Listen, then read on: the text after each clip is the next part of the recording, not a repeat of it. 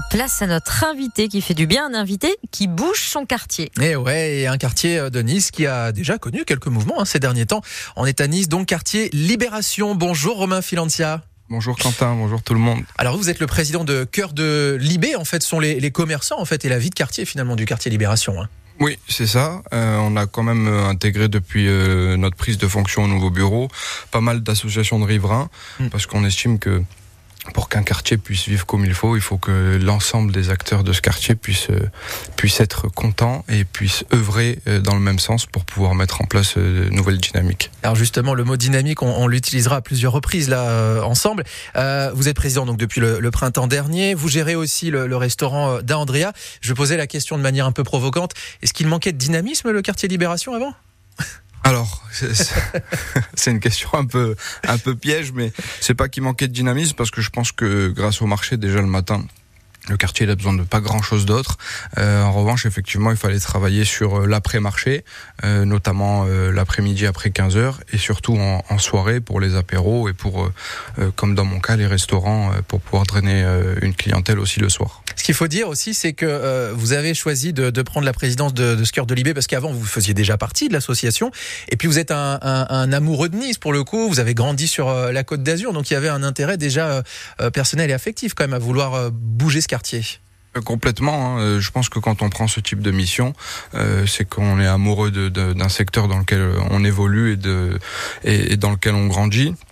Euh, j'avais envie de pouvoir euh, mettre à disposition un peu de fougue et d'énergie et j'ai réuni un bureau qui est aussi fougueux que, que moi euh, et, la majorité du bureau ont des commerces dans le quartier mmh. et on était ensemble à l'école donc ah ouais, en plus. notamment deux, deux enseignes qui sont qui sont historiques pour le quartier le kiosque Tintin qui a été repris par Ornella qui a plus de 30 ans d'existence ah et la concession Yamaha Jackie Honda qui, qui est représentée par Jacques Honda Junior, comme je l'appelle, euh, qui a repris l'entreprise euh, l'année dernière, qui a fêté ses 100 ans. Donc on travaille vraiment en confiance finalement. Hein. Ah oui, complètement. Déjà, on se connaît très bien. famille. On se connaît très bien et en plus, euh, ils connaissent le quartier parfaitement. Et je pense qu'il faut savoir s'entourer de personnes qui ont grandi dans ce quartier mm.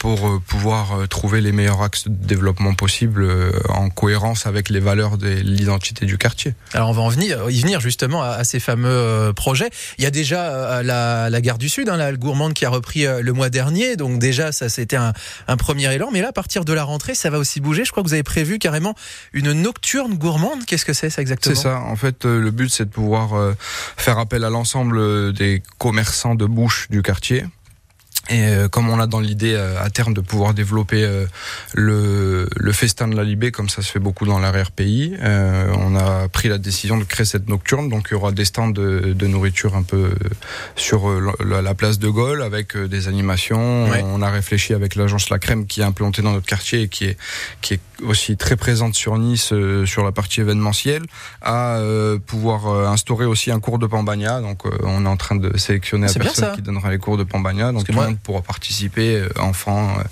et grands. Euh, voilà, c'est un moment de communion autour de quelque chose qui rassemble. Hein, ouais, puis c'est festif, quoi. Et surtout, c'est festif avec un petit groupe niçois, un petit DJ pour, pour l'after. C'est festif, c'est le, patrimoine en même temps, vous, vous l'avez dit. Ça. On veut moderniser tout en gardant la valeur essentielle que représente la libération. Et puis il y, a, une bonne nouvelle aussi que vous, vouliez nous, nous annoncer ce matin. En avant-première pour France Bleu. C'est concernant bah, celles et ceux qui voulaient déambuler par exemple à pied C'est ça. En fait, euh, on, a essayé de réfléchir euh, à comment pouvoir drainer du monde après le pont de la gare parce qu'on s'est aperçu euh, depuis toutes ces années qu'on a l'impression qu'une barrière invisible, elle est au niveau du pont de la gare. Et on a fait une proposition qui était de piétoniser toute la partie de après le pont de la gare jusqu'à la rue Vernier et rue Mirabeau. Donc on a eu